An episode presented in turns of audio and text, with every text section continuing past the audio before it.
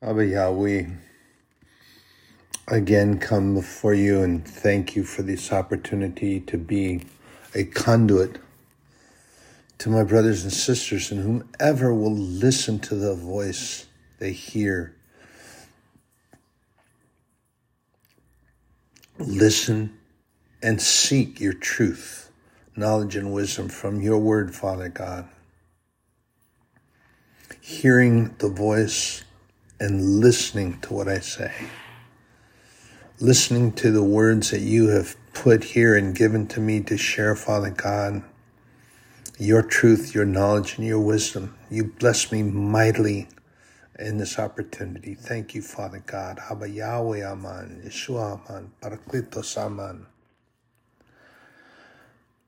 And he does bless me mightily. I am I am so blessed when I get to bless others and have an opportunity to do that thing, and, and I've shared this with you before, I, I get an opportunity to provide some extra things in the church every once in a while. And he blesses me with a little extra, so then I take it and I go that extra. And then I have the children come up, and it, it's just so, it's so pleasing to see them with such smiles on their faces and then they and then they make a point to come and thank me. But i make a point to remind them that this is a gift from god and he just allowed me to bring it. He just let me carry it and bring it to you but this is from god. It's just like the laws. Everybody says the laws of moses and they want to make a big proclamation about that. Well i'm going to remind you Moses was not, and they used to call Moses the lawgiver. Well, that's more appropriate, but what Moses did, reality is that he carried the laws that God set down and put it in stone, and he chose Moses to carry it and deliver it to the people.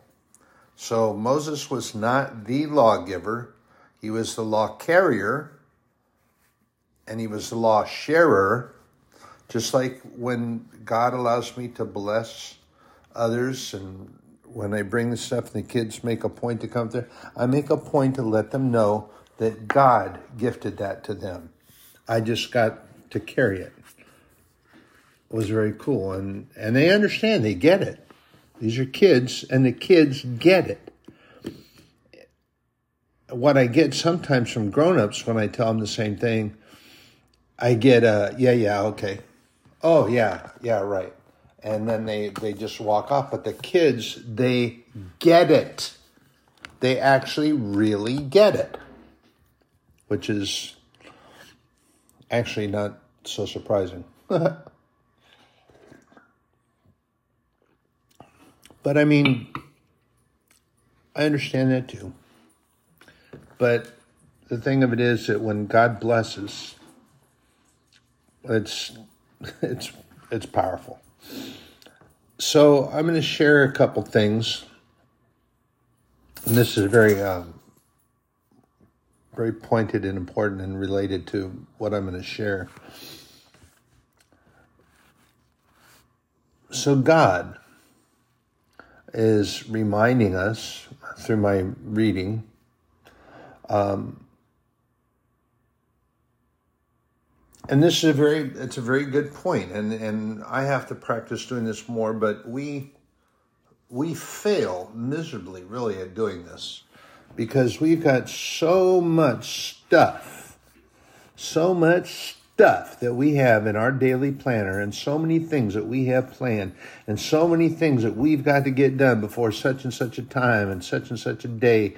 And we got so much stuff running around in our attic upstairs.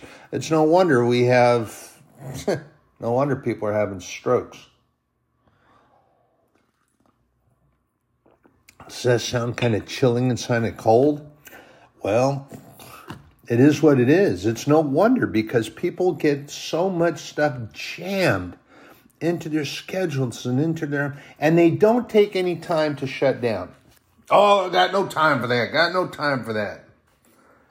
But what's really sad and pretty pathetic, they have no time for God. When they get up early in the morning, they get up early to get in the car and take off and do their commute, or they got to get up early and load up the pickup up truck and get to the site or get to wherever they're going. They don't take any time to greet God and thank Him for the day that they even have. Remember, tomorrow is not promised. When you wake up and you take a breath, you should be thanking God because He gave it to you by His grace. And His mercy allows you to continue. But you have so much on your plate and you have so much going on, you can't even take time to thank the Creator of all things made, Abba Yahweh, Heavenly Father. Can't even take time. You can't take time. But but this is an important thing, and he's reminding us that we have to bring him our minds for rest and renewal. And yet you get these knuckle and I was doing it. Didn't have time, didn't have time, didn't have time, don't have time, don't have time. Oh my goodness, I can't I can't sit down for two minutes and talk to God. I can't take time to sit down and meditate with God for five, ten minutes. I can't I can't do that on my lunch break. Uh why not? Why not? Find a quiet place during your lunch break at work. You take an hour for lunch, half an hour for lunch, I don't know, whatever you take. God loves that you take the time to do that. Remember what I've shared with you. God makes time for those that take time to pray. When you come to God, whether you're sitting in your lunch break and you're meditating for five, ten minutes in a quiet place and just thinking about God, or you're reading a short scripture, or you're going through the, one of the books of the Bible, and you take that time to spend with Him, He will bless you for that. And you need the rest and renewal and when you come to Him,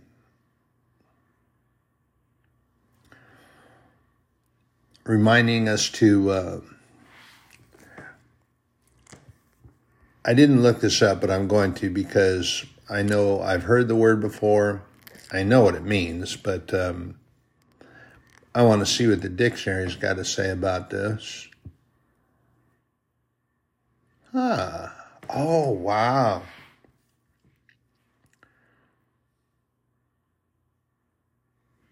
This is really, I thought so. So, it's what I thought it was. And it's actually quite relevant and pertinent to what way God does. So in the reading, it's talking about when we come to Him, and He says, Let me infuse my presence into our thoughts. And I thought that's what that meant. And it has to do with fluidity. And when you have, I don't know, uh, of course, I don't think the millennials will do this, but they'll take a moment and they'll look it up, I'm sure. Um, but when you back in many days gone by, long time ago, I was a I was a kid kid, and this was a this is a big thing when they made tea, and you could buy tea bags in the store. You don't understand how big of a deal that was. Because before then, you had to use what was called an infuser, a tea infuser. And it was a little usually made out of stainless. Sometimes you get some real fancy ones, and it looks like a little pendulum on a on a chain dangle, and you would open it, you put tea in there, and then you'd put it in the hot water, and you'd let this tea steep in the infuser. And that's how you used to have to make your hot cup of tea back in the days of my youth. And then they got the bright idea that they could put it in this tissue and staple them together and make tea bags, flow through tea bags. Oh, that was a big deal too. They used to have just a single tea bag and then they made the flow through tea bags. It was like it was some kind of an invention, inventive design, and oh, people went, they went gaga.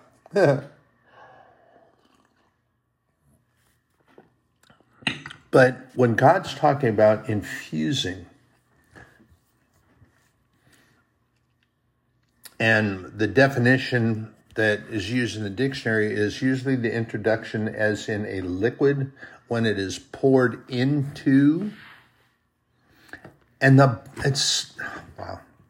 I love finding this stuff in the the uh, the continuity that is found in everything that's promised and the way god just lines all this up and stitches it together.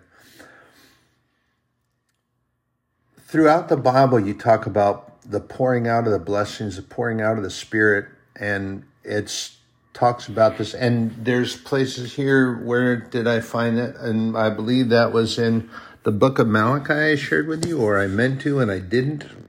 Shame on me. But we go to the book of Malachi. Who is Malachi? Malachi is a prophet of God, and he is the last book of the Old Testament. I sh- I did share with you because I was talking about the opening and closing gigs in a orchestration concert or what have you, and you have an opening act which is kind of a deal with somebody that's just starting out, but then you have you have a closer Closers are important. Closers are important. And you have you have closers in, in all sorts of aspects and walks of life. They had a usually had, they used to have a series on television, and um, Kevin Bacon's wife was actually the lead character of this and uh, it was a good program, and it was called The Closer. Well, she was a special investigator, and cases that were hard to crack or get, she was put on there, and she would close the case. Um, and that's what they called her, the closer. Malachi, for God's purpose, and he put him here and he was the closer. And he has important things to say. Very short. There's only uh, four, four chapters. Yeah, four chapters in the book of Malachi. But he's an important prophet of God. And and here's one of the things that kind of bee floats around in my bonnet, and I get this thistle that I sit on every once in a while about this. But how these um, these are the theological wizards and the, the ones that know so much more than everybody else does. And they declare some of these, um, they have divided the Old Testament. They have the Old Testament, and then they have the books of the prophets, and then they have what they call the lesser prophets. Well, here's the thing that bugs me about that. As you have a prophet of God that's given a testimony from God to bring to people, how is that a lesser prophet? So, what you're doing is you're subjugating God's word and you're subjugating individuals to your whims. Knock it off because you don't have that authority. You're not given that authority. You've seemed to have taken it upon yourself and made that decision on your own, but it's not given you of God. So, stop it. This is a prophet of God. God put him where he put him and has him do this for a reason. So Malachi had some important things to do, and he was telling the nation of Israel just before the birth of Christ. And he actually talks about Christ.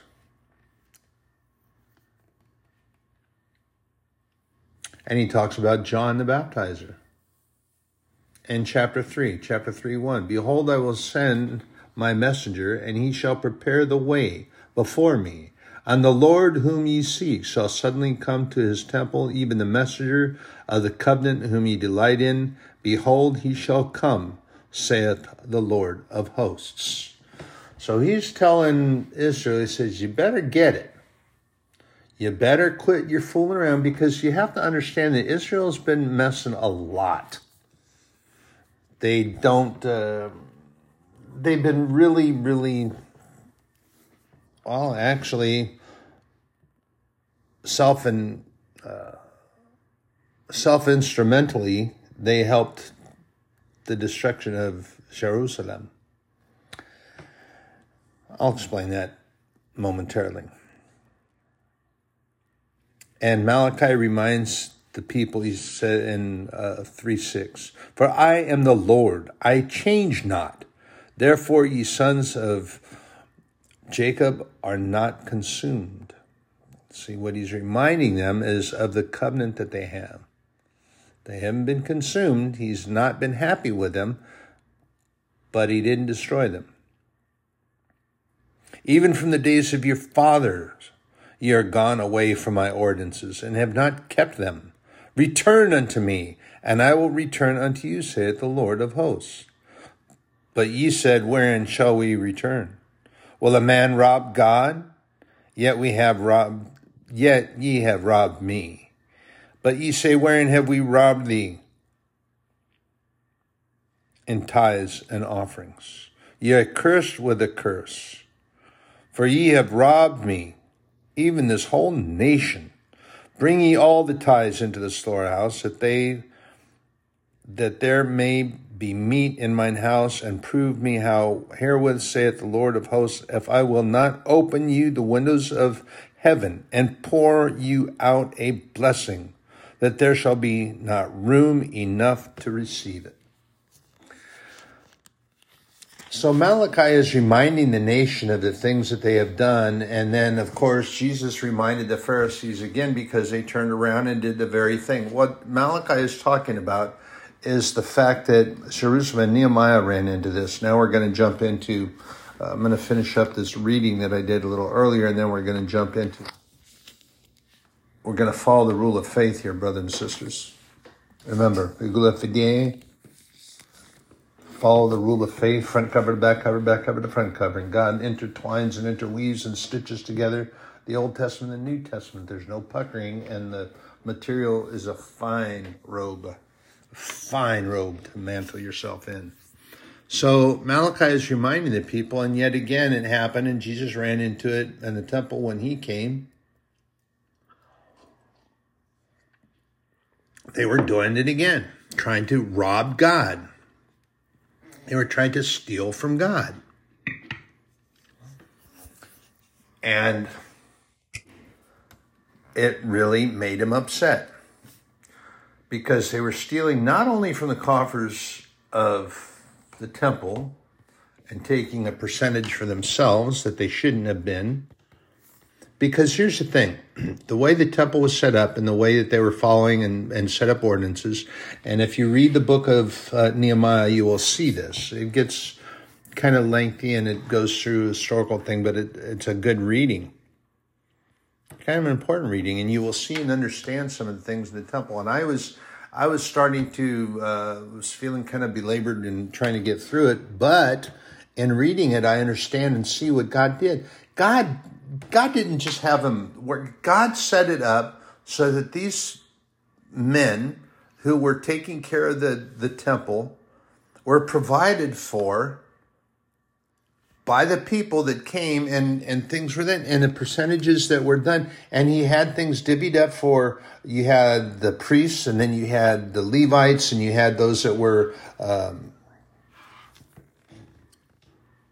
later on the Pharisees did some nasty things with them, but the what they called the temple guards, they took care they took care of them and then maintained things and made sure that the temple was fit for individuals to, to come and worship.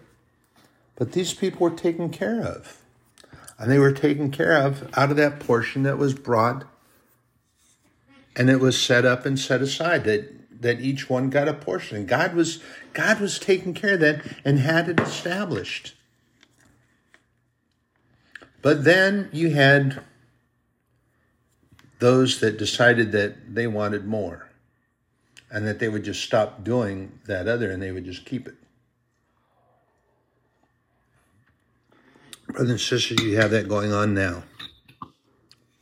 And this is what is termed in the Bible, it's called the filthy lucre, which is money that is taken in devious schemes. And I shared with you that that one place that I went and they were teaching and I didn't try the spirit when I went in. I was anxious because of all the the lies and everything that was going on. So everything was closed down and everything was separate and and um, but I was missing people that I had worshipped with before. I had an opportunity. Didn't try the spirit before I went in, and then of course as I shared with you the thing that went on inside, and then Holy Spirit asked me if I heard him now. Yes, I did. But everything inside the church was for sale. Nothing was given away, nothing was given and shared to the people. If you went in and you had a cup of coffee, you had to buy the coffee. If you wanted a donut with it, you had to buy the donut with it. And it was pretty astronomical because everything was actually at prices above what it would be in a coffee shop. Wow. And then they had a little bookstore and a little mer- and you had to buy everything. Nothing was nothing was given to the people. Nothing was shared with anybody. You had to buy everything. And I just went in out of curiosity and was looking around. And the ones that were the most expensive were the books that had the pastor and the pastor's son's picture on them. They were the most expensive. That's filthy lucre and they were doing and the two messages that they preached two different sundays were nearly identical sermons except for two extra verses that were preached in the second verse in the second sermon. And one was by the father and one was by the son. And they were the same. And they were getting people basically what it was doing they were trying to convince the congregation to be a part of their pyramid scheme. But what it was, if you listened to it and paid attention, you looked at the Word of God, which they weren't going by Scripture anyway. Poof. Why? Because I looked and I checked. Didn't the first time, did the second time. The Holy Spirit was guiding me through this. Nothing they were talking about was actually in the scripture. They did a very wide deviation. But that's okay because judgment will come unless they repent and they ask God to forgive them and they take care of business. There they will there will be a day of reckoning. Enough of that. But back into this that I'm sharing with you the Lord wants to infuse him his presence into our mindset to get us to relax, to get us to get. And how refreshing is that? If, if um, I know that when I was driving big trucks and I would go out and I would uh, cat naps are really powerful, but you're not napping here. You're meditating on God. You're focusing on God. You're taking a rest time with God, and God is with you, and God gets you to get your mind to slow down to slow down and relax because as I've shared, you get so many people that get these day planners so chock full of junk and garbage that man, they've got so much they want to try to do and they want to try to get this done and they can't get it done and they're they're it's it's pretty pathetic actually. They get their minds so caught up it, their minds are racing so fast, so far ahead and they have things planned out so far in advance, and there's no way that they can catch up, and then they wind up giving in to those attitudes, and they get some pretty nasty attitudes. And then what do they do? They bring that home to their children, to their wives, to their pets, and everyone suffers the consequences for the racing mind. They're going around the track so fast they can't even hardly stop for a pit stop. They can't take time out for dinner. Oh, I have no time. I gotta, I gotta go back out. But wait a second, dinner's ready. The kids are, are kids are, they want to see you. They haven't seen you all day. They've been in school. You've been at work. Uh, I have no time. Gotta go. And it's not only the men that will pull that, and sometimes the women. It depends on what their social positioning is. According to what? According to who? According to man? Anyway. God wants you to slow down, get your body to sit down and relax, and focus on God to regain the awareness of Him. But you have to understand that it, that that's important to our spiritual well-being. Spiritually. And this is interesting. I didn't I never pictured it this way and and we don't. You know, we have uh, you have to understand that that in this plane of existence that we're on, we have, there are more than three dimensions. You have time, and then you have space, you know, the space that you occupy in walking on this plane of existence, and then you have time is a dimension.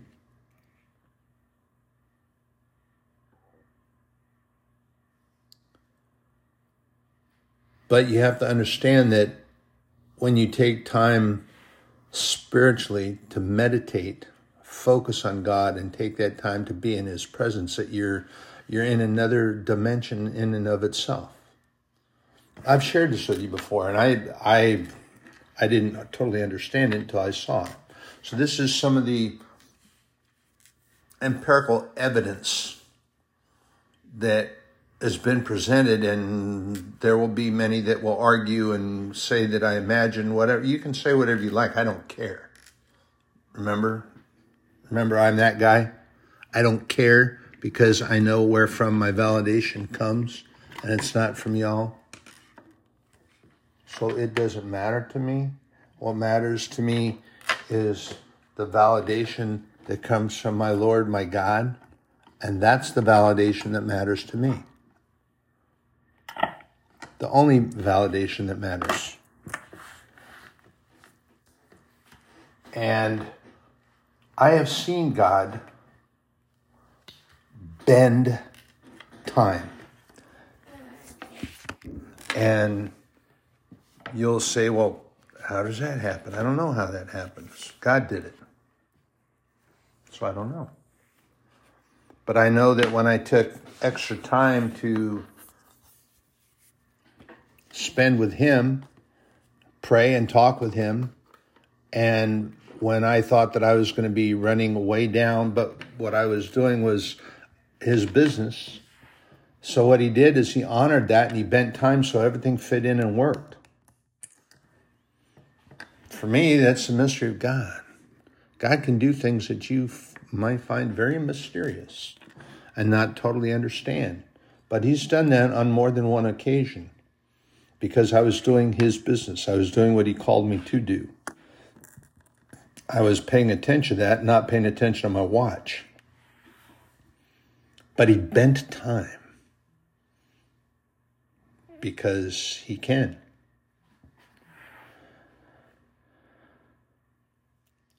But if we stay and we pay attention to the openness of his presence, as my writing was saying, it transcends the others. It transcends time and space and gives you a glimpse of heaven while you're still here. And that's what that time bending thing was that I see now and understand. Thank you. So Holy Spirit was just enlightening and told me that I can clarify this with you because when we get to heaven and when we are glorified and when we are in our heavenly bodies and no longer in this body and we are glorified to be like him as the bible tells us we will be And traveling in heaven is not going to be having to walk. Like I shared with you, the dimensions of the New Jerusalem, the, the building of this is going to be a five day walk. If you were to walk as we do nowadays, it would take us five days to walk from one corner to, from the uh, west corner to the east corner. And then from the north corner to the south corner, another five days. And then from that southeastern corner to the southwestern corner would be another five days. And then from that corner back up would be another five days. So it would be, it would take us 20 days if we were going to walk around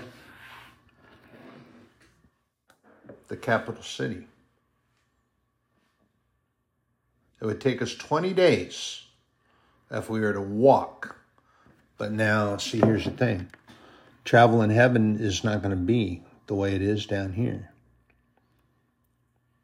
And as was just sharing here, the dimension that God provides and gives to us, and that spiritual dimension, is it transcends the time and space. This is why he's able to bend time and to be able to change things to fit with what his plan is.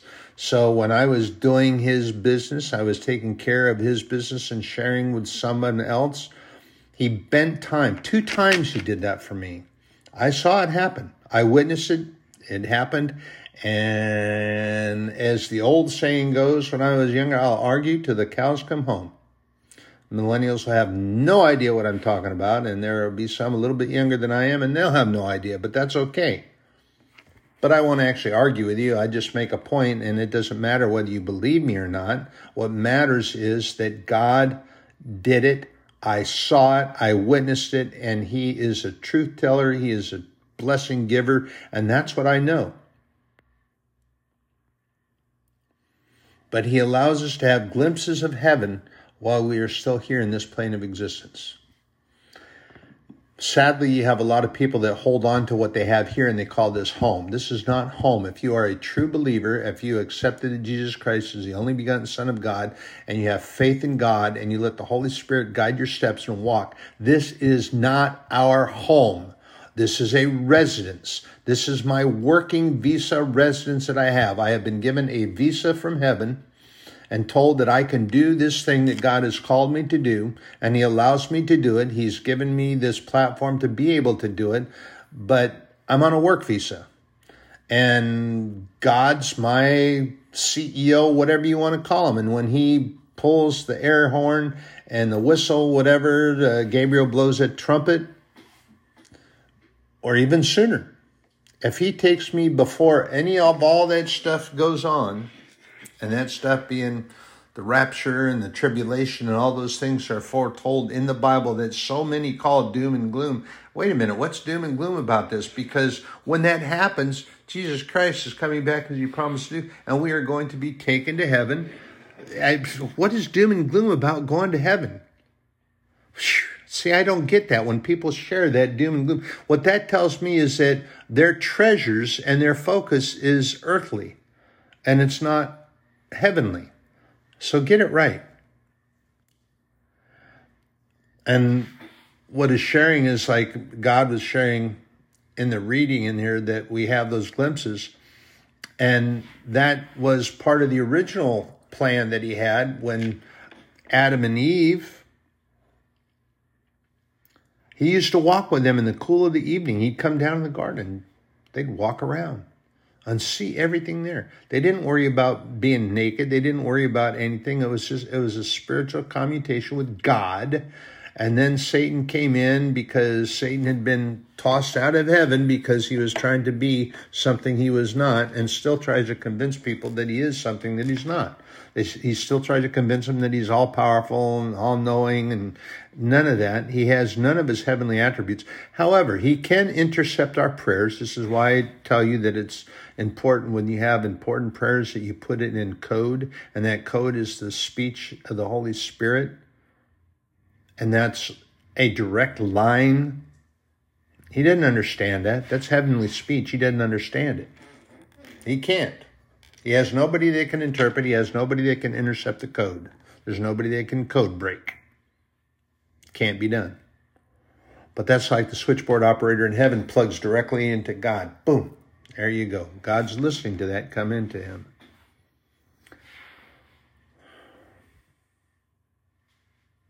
And God desires to have that personal relationship like he walked with them in the garden. And he wants to walk with us what, what he calls the garden of our heart. Wow. Wow. Pardon me while I take a little pause here. I'm got my eyes closed. I'm sitting back, just saying, the garden of our heart. What I'm seeing right now. Oh wow. what I'm seeing is this expanse, and you've seen it in some movies, but you're sort of you're walking through this undergrowth, this green, and then you step out of this as if you're stepping out and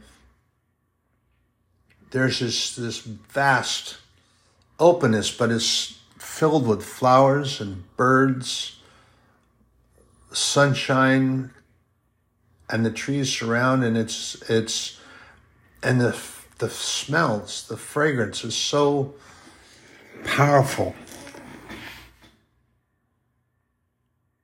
Wow. Thank you, Father. And then what changed them was, of course, the fall and their falling prey to the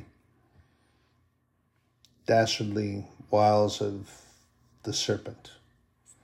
And when God came to walk with them in the cool of the evening, as he had done many, many times, and he already knew where they were, it wasn't it wasn't as if he really wanted them to tell him where he was, tell him where they were. He knew. They went and hid themselves and they were hiding in the trees because they were ashamed. And they said, Oh, we were naked, and so we got afraid. Well, wait a second, you've been naked and walking around out here and never a problem before, so are you going to confess to me the problem now? Which is what he did. He already knew. I mean, he knows things about us, but he wants us to talk to him. Of course, he was not happy, so he kicked him out of Eden. But then we learn that in Psalm David shares in Psalm 89:15, "Blessed are those who have learned to acclaim you, who walk in the light of your presence, O Lord." It's not an automatic thing, brothers and sisters. We have to we have to teach ourselves to do this. Just like all those people that get caught up in all that pre-planning garbage and they get so caught up in everything that they've got to get done and it's got priority takes priority over praying and spending time with lord god almighty the sovereign lord god abba yahweh heavenly father maker of all things made ancient of days rapha healer asradai adonai elohim elohiku all those names that are the characteristic of our lord god almighty all those things that you pre-plan and put in that date book, they have priority over time with God. And then in the book of Proverbs in 423 here's when above all else guard your heart for it is a wellspring of life.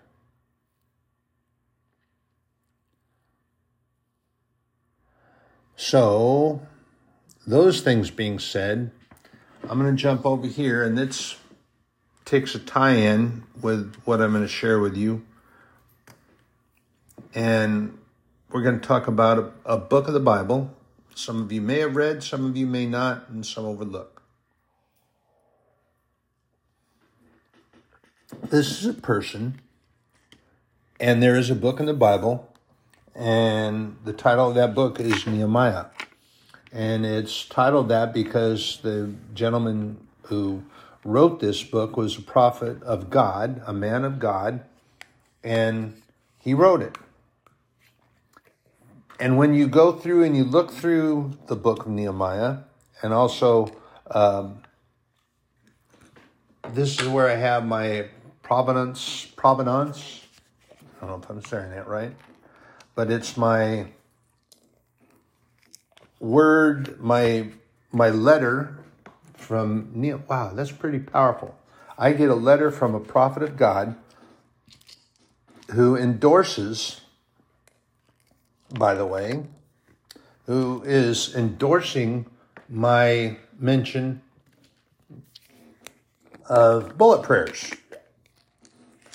And of course, there are going to be those of you out there that are going to say, wait a minute. Yeah, it's in the Bible. And Nehemiah uses them. So, in the book of Nehemiah, in the Old Testament, and he is one of those guys, he brought the word from God. But Nehemiah was, um, was an interesting man, was an important man.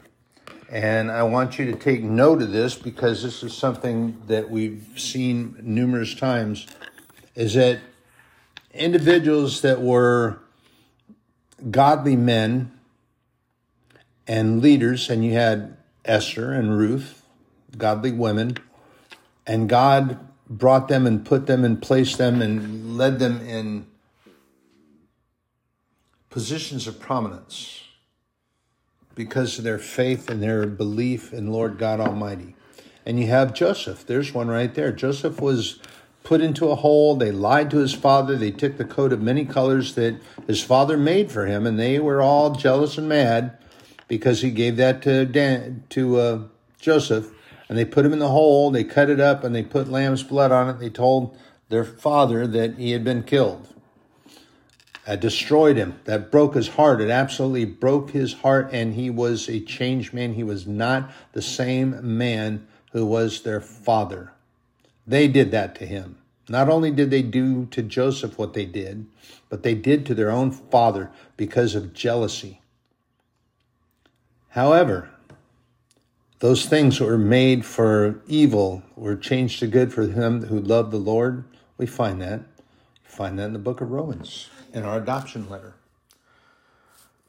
So you have Joseph, then you have Daniel and Hananiah, Mishael, and Azariah in Babylon. Those four young men were elevated to positions of prominence in that kingdom. And then you have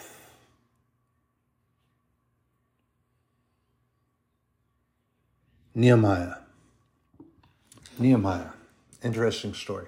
So here's the thing about Jerusalem because the people had turned their back on God, and there were prophets that had spoken to this happening and he allowed them to be taken captive, and they were scattered everywhere. This is talking about the scattering of the nations, but God would bring them back. And Nehemiah was going to be instrumental in that. And he was going to be an instrument of that prophecy. Now, Nehemiah during this time, this was when Israel, Jerusalem, had been dashed and broken. And Nehemiah was in, had been one of the scattered that were gone. And he was working for a Persian king, Artaxerxes. And he was in his kingdom and was working in his palace in Shushan, which was a Persian region, and that was his house of authority. And Nehemiah worked there for him. He was his wine taster, his wine, um, I forget what they call it now, but his wine steward. And he worked for the, he worked for the king and he would make sure that there's no poison things. I mean, it was a very important job. But the th- important thing, the point with Nehemiah is that in those days, you could not present yourself to the king and be sad about anything, be downtrodden, and you couldn't come in and you couldn't look mopey, dopey, dopey, dopey. You had to be, you had to be upwardly. You had to be, eh, that's not even a good word to describe.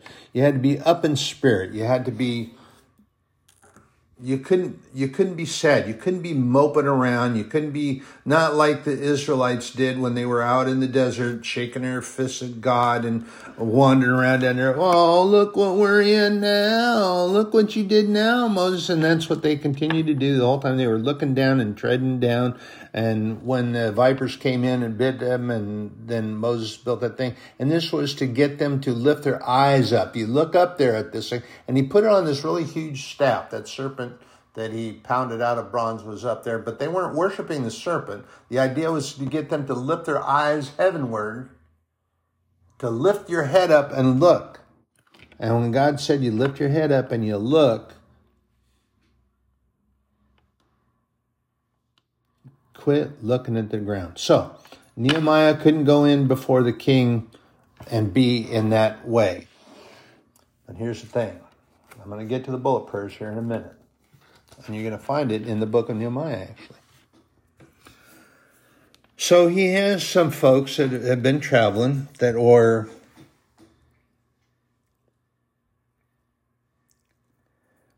that there were some individuals that came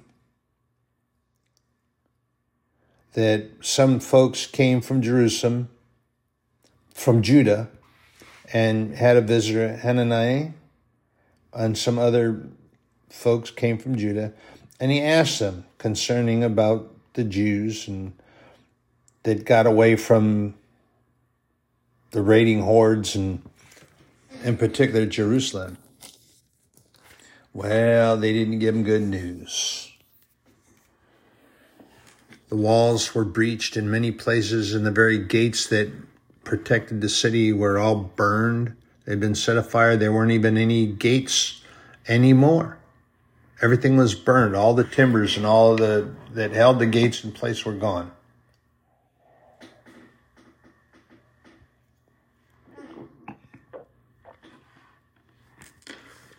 Buildings were broken down.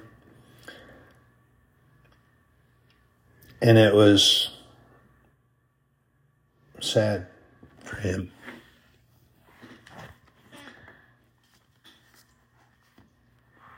and Nehemiah was praying, and God told him what he wanted him to do. And he talked to them about, and God was talking to Nehemiah, and we find this in 1 8. Remember, I beseech thee that the word that thou commandest thy servant Moses, saying, If ye transgress, I will scatter you abroad among the nations. But if ye return unto me and keep my commandments and do them, though there were of you cast out unto the uttermost part of the heaven, yet will I gather them from thence and will bring them unto the place that I have chosen to set my name therein. So, this is what Nehemiah is holding on to the promise of God that was given to him and that he has been a steadfast servant. So, he was working for this king, Artaxerxes, and he was a wine bearer. And there was actually an ordinance that you couldn't go in before the king and, and look sad. Well, Nehemiah couldn't help it. And when he went into the king, the king noticed right away. But now, see, you have to understand that Nehemiah had been around the king for a long time. The king knew when he was well, when he was sick. And Nehemiah was very good at his servitude and what he was doing. And he was treated well. He wasn't treated poorly. I mean, he was working in the house of the king, he lived in the house of the king. And when Nehemiah came in, the king asked him. We find this in 2 2. Wherefore the king said unto me, Why is thy countenance sad, seeing thou art not sick? This is nothing else but sorrow of heart. And he was very afraid. He said unto the king, Let the king live forever. Why should not my countenance be sad when the city, the place of my fathers' sepulchres, lieth in waste, and the gates thereof are consumed with fire? Then the king asked unto him, For what dost thou make request? Here's the bullet prayer. Pay attention. This is in Nehemiah 2, verse 4.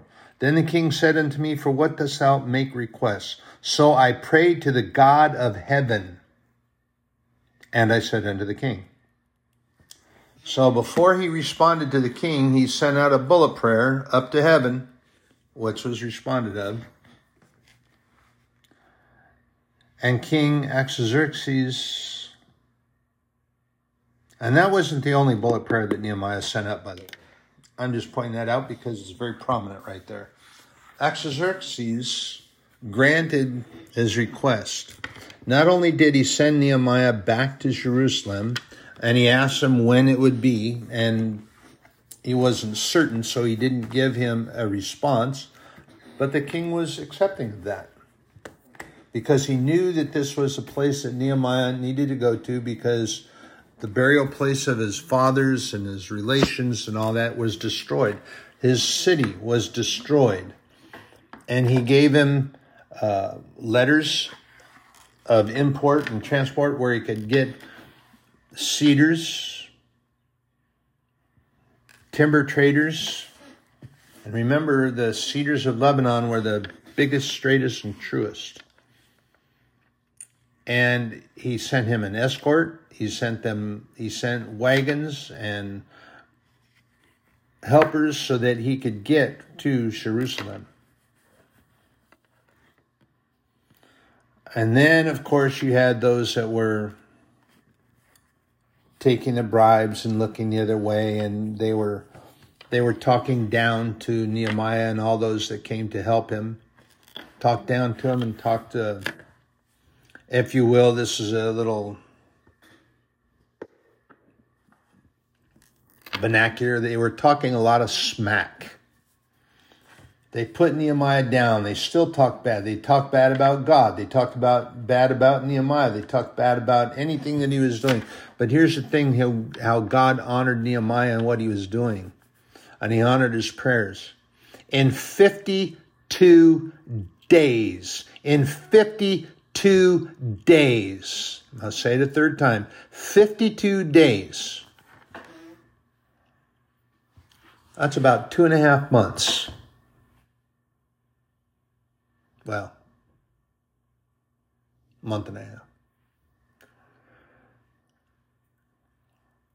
Almost two months. The reparation to the walls of Jerusalem had been made. The gates had been repaired so that they could close and latch. Everything was done. And then they came and they, they prayed over the city. They sounded trumpets and horns. They called all those that had been scattered that were in camps encamped outside of the city, and they brought them. And Nehemiah declared that they would do it, and they would do it unto God, and that the city would be God's city, and that the temple would be God's temple, and would be his house, and everything was established. And then when Nehemiah went back, of course, they tried to do again what they had done before.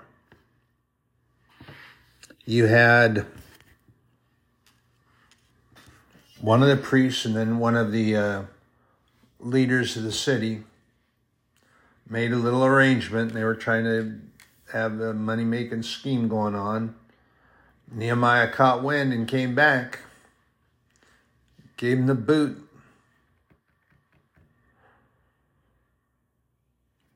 But the point being is that God will bless those who bless and honor his name.